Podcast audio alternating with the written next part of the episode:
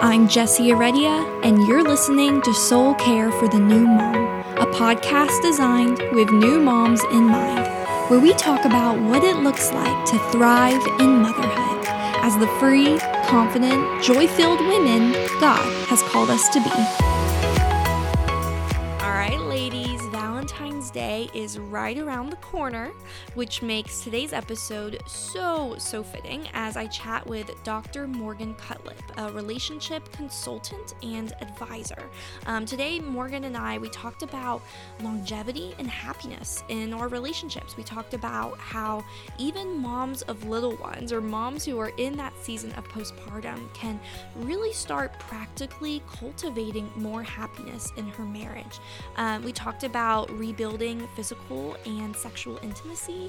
Uh, we talked about, um, you know, what to do when a mom may be struggling mentally or emotionally to take those first steps in reconnecting with her husband.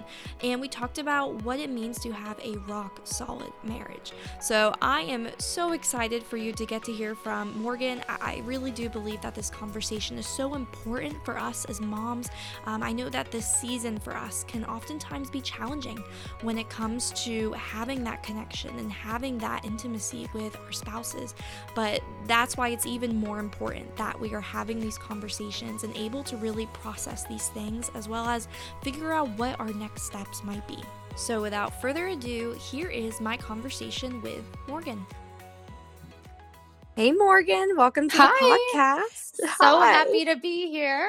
Thank you for I'm having so, me. Yes, yes, I'm really excited about this. I think that our listeners are going to really be fascinated by your work, um, oh. which I know we'll get into. But before we do, can you take a minute to just tell the listeners a little bit more about who you are, um, your family, what sure. this season of life looks like for you right now, and then maybe even a little bit about my love. Thinks. Yeah. So, um, so I'm a PhD in psychology, and I've specialized in relationships since I can remember. I wanted to be in psychology in second grade, like so. This has been kind of on my heart for most of my life. Um, so yeah, so I really kind of rounded out my academic career, and just my work has all been about relationships and so that's really where where I live day to day in my work. Um, I'm from Ohio. I am a far far away from home because we live in Southern California now, but um, from Ohio and a farm girl at heart. And I married my high school sweetheart.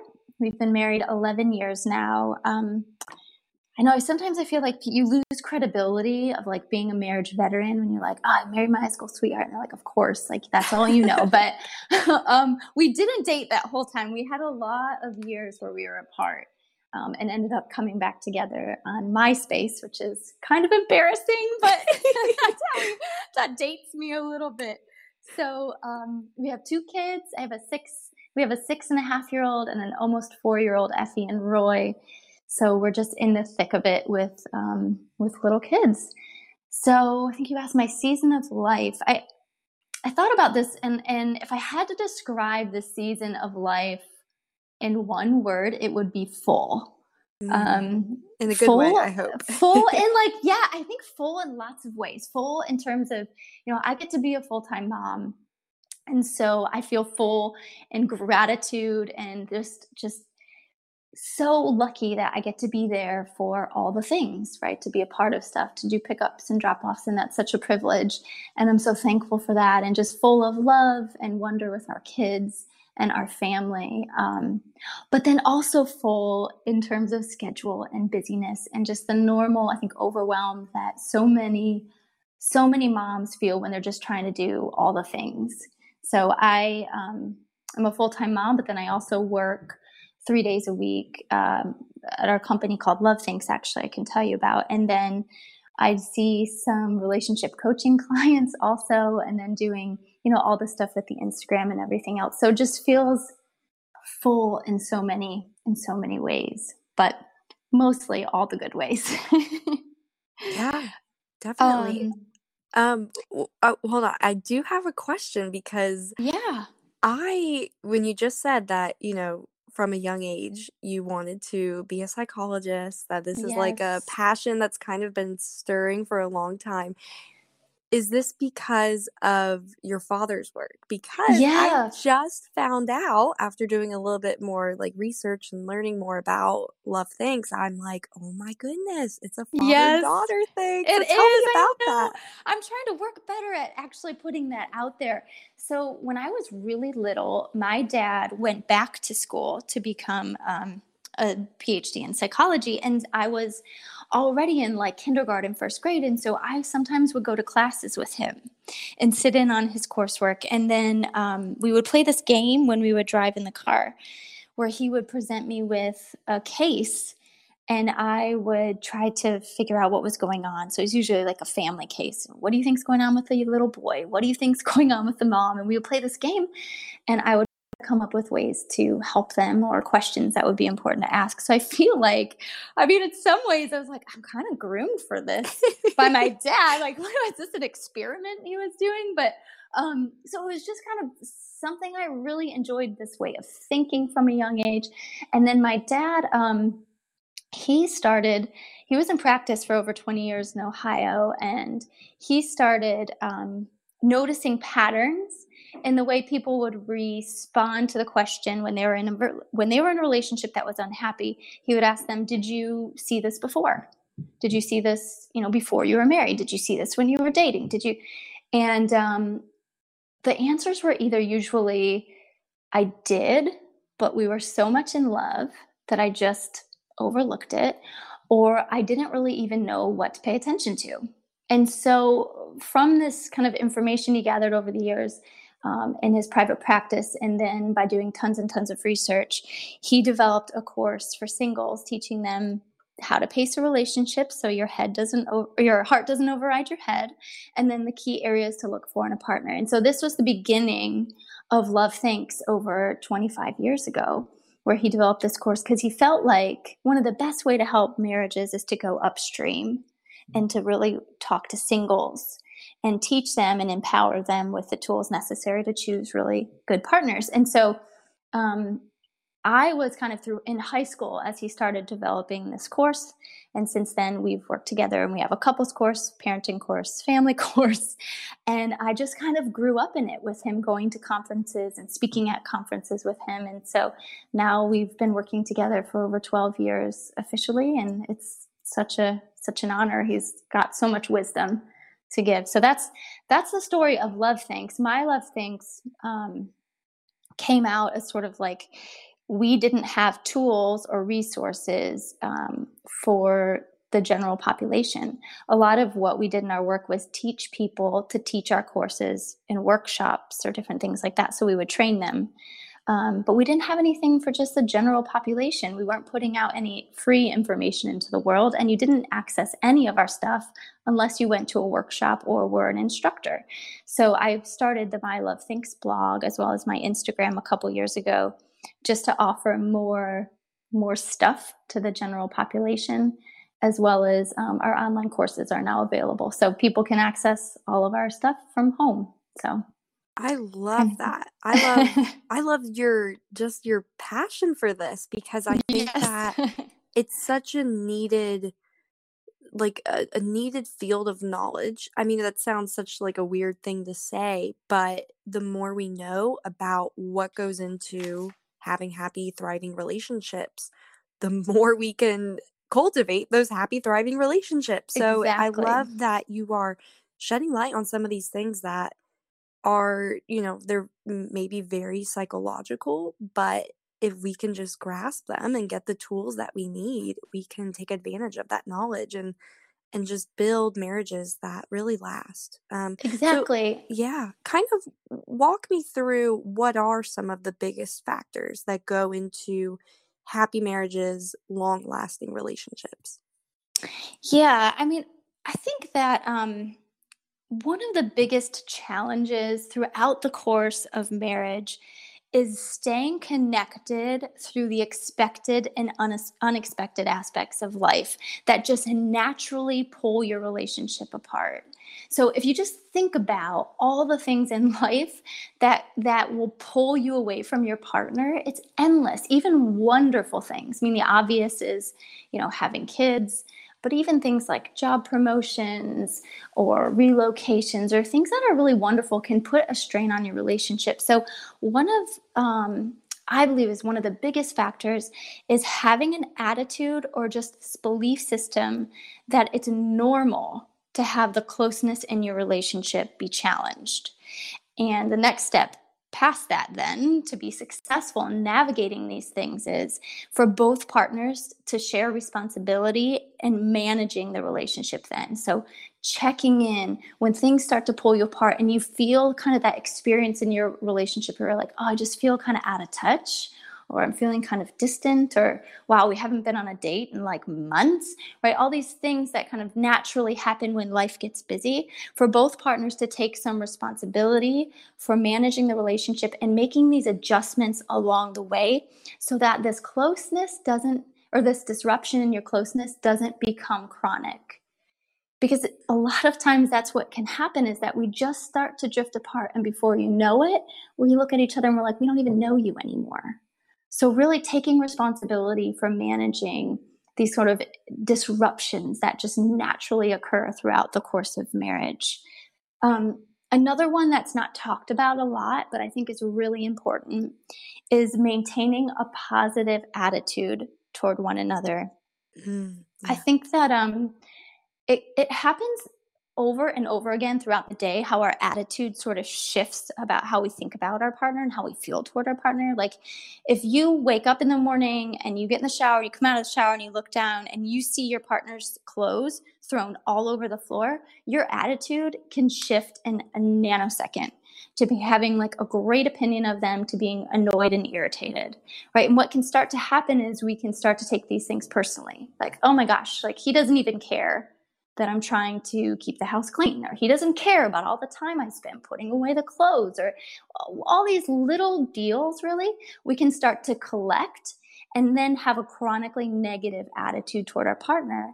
And that becomes the lens through which we look at them, right? And how we how we treat them, how we talk to them. It can become really um, tainted by this attitude. So I think it's really important for us to understand that we are in charge of managing our attitude toward our partner. And when you're dating, you do really want to collect little examples of things and start to put together a picture of what they might be like. You want to be more discerning when you're dating. When you're married, you want to be super forgiving. You want to mm. think of mm. everything as a yeah. little deal. And um, I always love this quote. Benjamin Franklin says, When you're dating, you want to keep your eyes wide open, and when you're married, half shut. And that's ex- mm. so important. So, having an attitude that it's normal for your closeness to get challenged and taking responsibility for managing it, and then maintain, maintaining a positive attitude toward one another is so, so important. Absolutely. And when you're talking about, you know, taking responsibility for your marriage. What about when you're in a relationship where you are doing a lot of that work? You are putting effort into maintaining that closeness, but your partner is not. What happens yeah. then?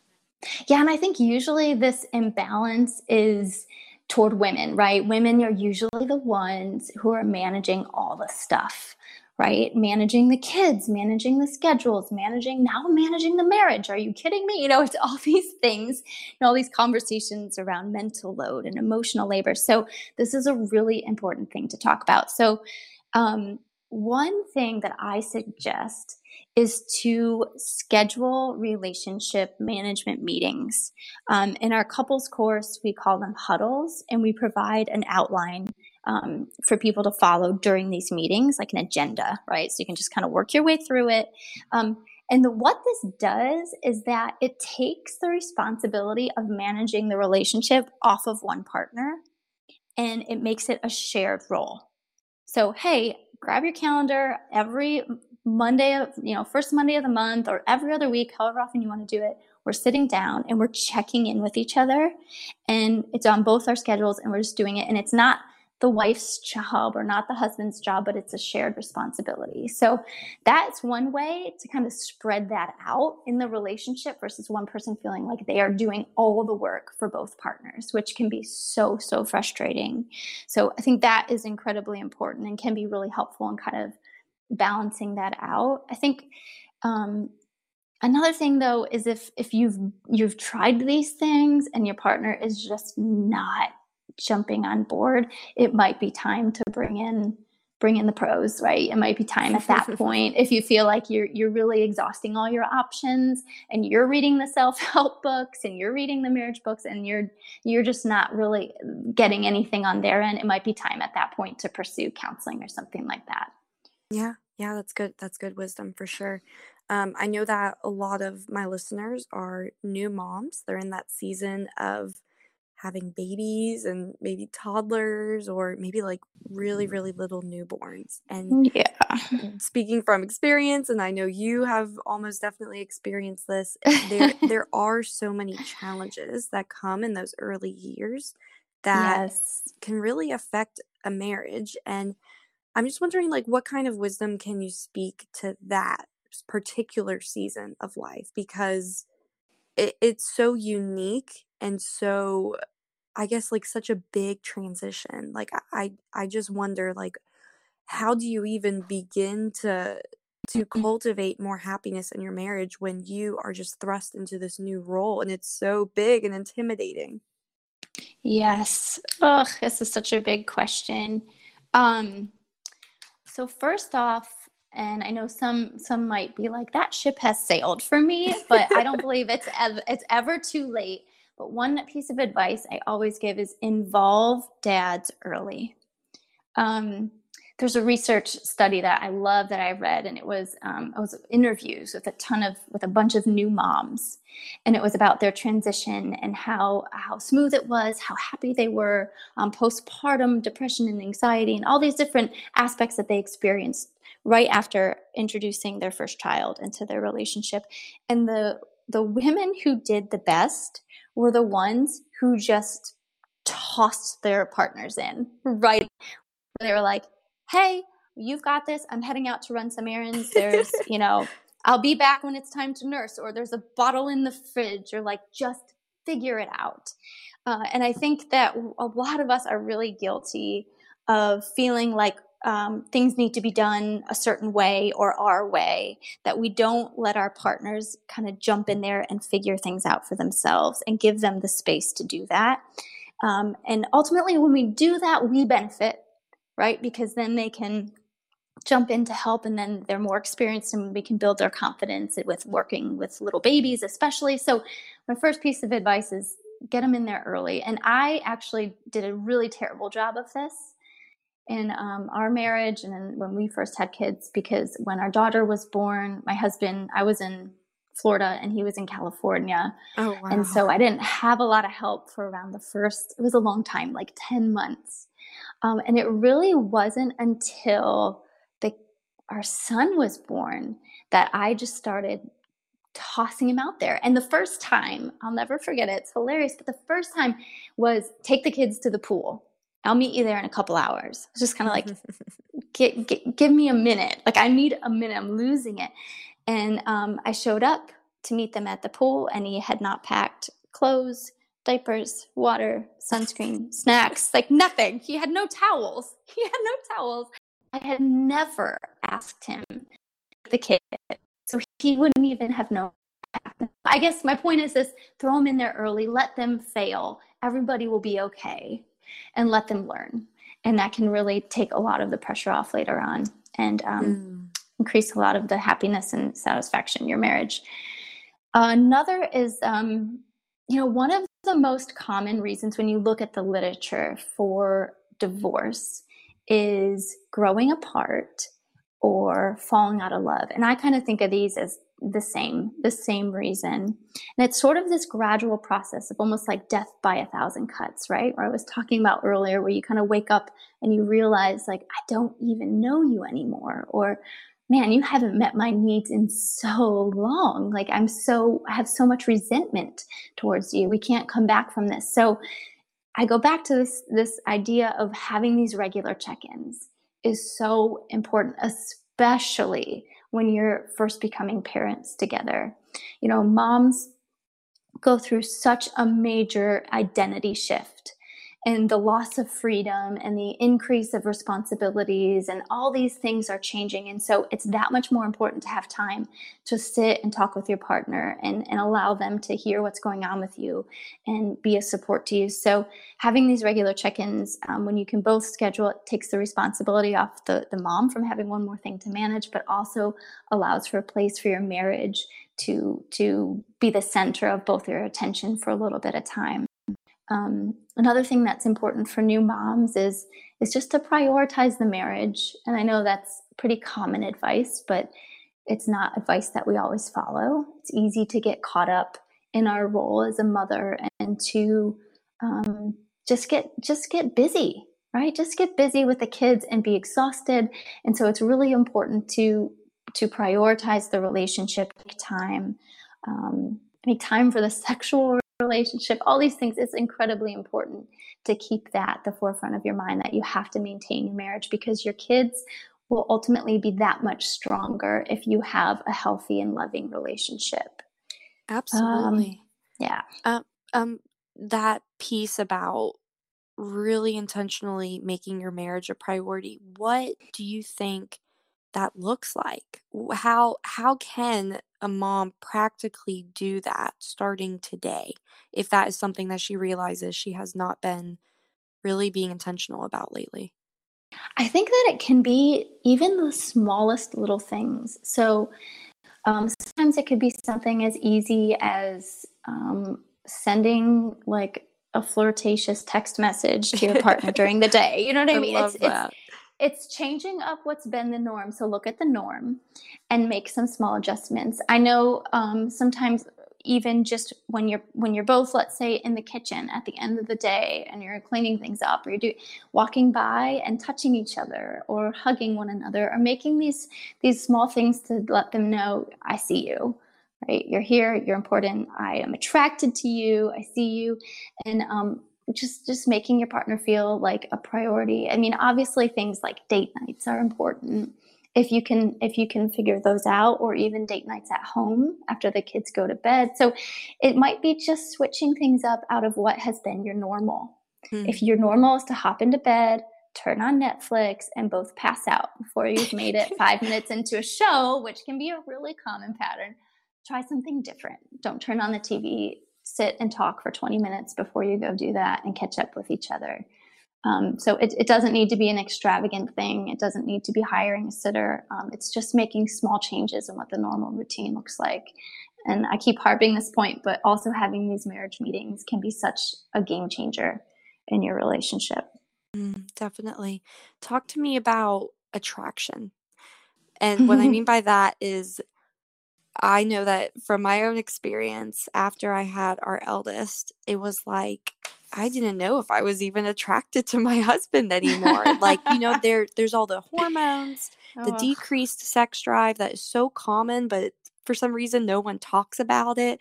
Yes. And it's like what how how how can you help women kind of find that attraction again if they feel like it's been lost? Oh gosh. It's so it's so big, isn't it? I, yes. It's like hormones. I cannot stand hormones. So I, it is.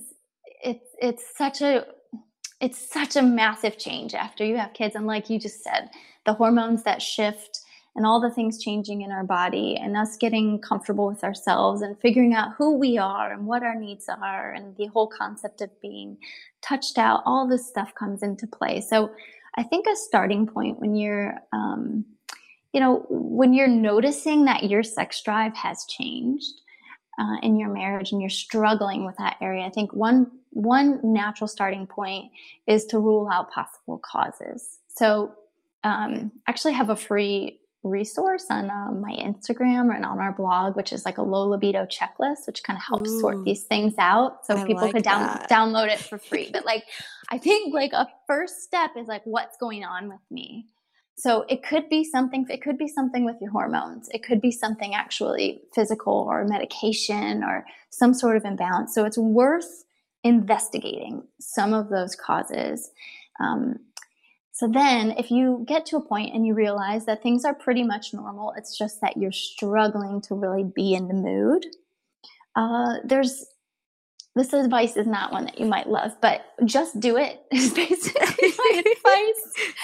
Because sometimes, you know, it's like the less you do it, the less you want to do it. Mm, yeah. So, so you have to just be willing to get back in there. And I think it's important to have conversations around the sexual relationship after kids and if things are changing. Um, because when you are the partner with the lower drive, you really are really in control of the sexual relationship. It's a very powerful position because the other partner is kind of waiting around for a yes, where you hold the, the key, whether it's a yes or a no. So having some conversations around things like um, how you would like to be approached for sex or for intimacy or foreplay or any of these things, what you like, what you don't like, and how, what is an acceptable way to say no is an important conversation to have because um, you're allowed to say no, and the other partner needs to know that this isn't, you know, a big deal, right? But also, how often can you agree to say yes, hmm. which is a very important flip side of that. So, um, having some of these conversations can be incredibly important. I think there's other things just to remember about the sexual relationship that can help sort of shift uh, a mindset to be more willing to engage. And um, one of those is that, you know, when we talk about needs, we tend to just lump the sexual relationship in with the rest of the needs, right? Whatever. Like, I need a compliment. You want, you want sex? Give me a compliment. Like, we start to just kind of like think of it as similar and on the same playing field as all the other needs. But the reality is that sex has there's physiological components that are involved when we have sex. They create feelings of closeness certain hormones and chemicals are released and so it's a higher order need. So one thing is do not minimize the importance of your sexual relationship. Mm. you have to re- kind of readjust your mindset around that and realize this is a really important to both me and my partner that we prioritize our sexual relationship so don't minimize the meaning of it. Try to adopt an attitude of having sort of like mutual caretaking for each other's needs. And if this is one of your partner's major needs, um, I mean, it's a need in all relationships, but if it's especially important to them and you're not in the mood, try to come from a place of, of caring for your partner the way you would want them to care for you. So if you have other needs you want met, you expect them to be met just like you should meet this need for them. Um, another thing to remember is it's not really fair to make unilateral decisions about the relationship. And this just seems to be one area where that happens a lot more. And so to remember that, you know, your partner might not have a lot of say when you are having going to have sex and when you're not if you're the one kind of having the power and the control there. So imagine if your partner was making unilateral decisions about the relationship how would that feel? So some of these things are just helpful to kind of nudge people in the direction toward being more open to working on their sexual relationship because i feel like sometimes it can just get tossed aside or feel a little bit too exhausting to address I love that. I love that so much. Um, and I the having a low libido checklist. I I need to check that out, and I'm definitely going to be linking to that in the show notes so that oh, listeners you. can check it out too. Um, what encouragement can you give to the mom who maybe she's in that place of okay, I know I want to build a stronger marriage. I know I want to make this a priority again. I want to make sex a priority again, even but yet still there's some sort of mental or emotional roadblock that is Yeah. standing in the way between her and taking those first steps toward intimacy. What kind of encouragement can you give her? I um, think first is that, you know, reach out and ask for help if you need it. And mm. whatever that looks whatever that looks like. Um, there's so many incredible resources available these days through social media and blogs and then professionals who are just so wonderful at what they do. And so if you need to receive some sort of encouraging words or quotes or pep talks, like reach out and seek out some help. Um, you're not alone. Or seek out help through your community of other friends and moms. I think that can be helpful to find some positive um, role models in terms of their marriages and relationships to help encourage you when you're feeling kind of stuck. Um, that can be incredibly powerful. Uh, the next is that um, one thing at a time, I feel like changing one tiny little thing in the dynamic of your relationship can sometimes make such a massive impact. And so, is there one thing you could change today at this moment that feels manageable? And start there. Because just, you know, just sending a compliment, kissing your partner first thing when they walk in the door, when you first see each other at the end of the day, any of these things can change the tone of the relationship in an instant and, and um, be a really powerful change for such a little amount effort. Um, and the last is that sometimes we don't um, feel like making changes. And if we wait around until we feel like it, it will never happen. So it can be really powerful to act differently before you actually feel different. And usually the feelings will follow over time. So um, acting kind of as if it's like a famous uh, theory from a psychologist is acting as if that can be incredibly powerful when you just feel really stuck. So it's similar to fake it till you make it. But um, if you're waiting for the feelings to come, it just might take too long. So behave different before you feel different. It's my last oh, piece. I like advice. that. I like that a lot. Um, can you tell the listeners a little more about your Rock Solid Marriage course? Sure. So, uh, Rock Solid Marriage course is our online version of our couples course, and this course is uh, it's actually been taught to millions of people around the world in live settings. It's a really great course where we teach basically two things. We teach how to be a rock solid partner and what that looks like, and then also how to maintain the closeness of the bonds of your relationship. So, we teach what exactly is a relationship what are the components that make up a relationship? And then we provide a practical plan for managing each of these areas. And so you can maintain closeness um, throughout the course of your marriage. And it comes with a downloadable workbook comes with an um, assessment which has been around forever which is amazing called the couple checkup it's a $35 value and we include it in every course and it's over six hours of content so it's super super powerful. And we talked about I'm offering 25% off a course using code SoulCare. So we would love for you to check it out. Love it, love it, and I'm I'll be linking to that in the show notes as well for the listeners. Great, thank you. Um, where else can they find you? Your website, social media, all that good stuff. Yeah, so they can find me on Instagram at My Love Thinks, and then our blog, which is there's new blog posts every single week at My Love thinks.com. And you can find us there. I love it. Well, thank you so much for yes, coming on today. My pleasure. Thank you. The knowledge you so that you have is, I think, so needed, especially in this season of life and marriage where there's little ones in the picture now. And I just think that you are an incredible source of wisdom and encouragement. Um, and what it means to build that rock solid marriage. I love it. Thank you. thank you. Such a nice compliment. I'm just such an honor to be on the show. So thank you for having me.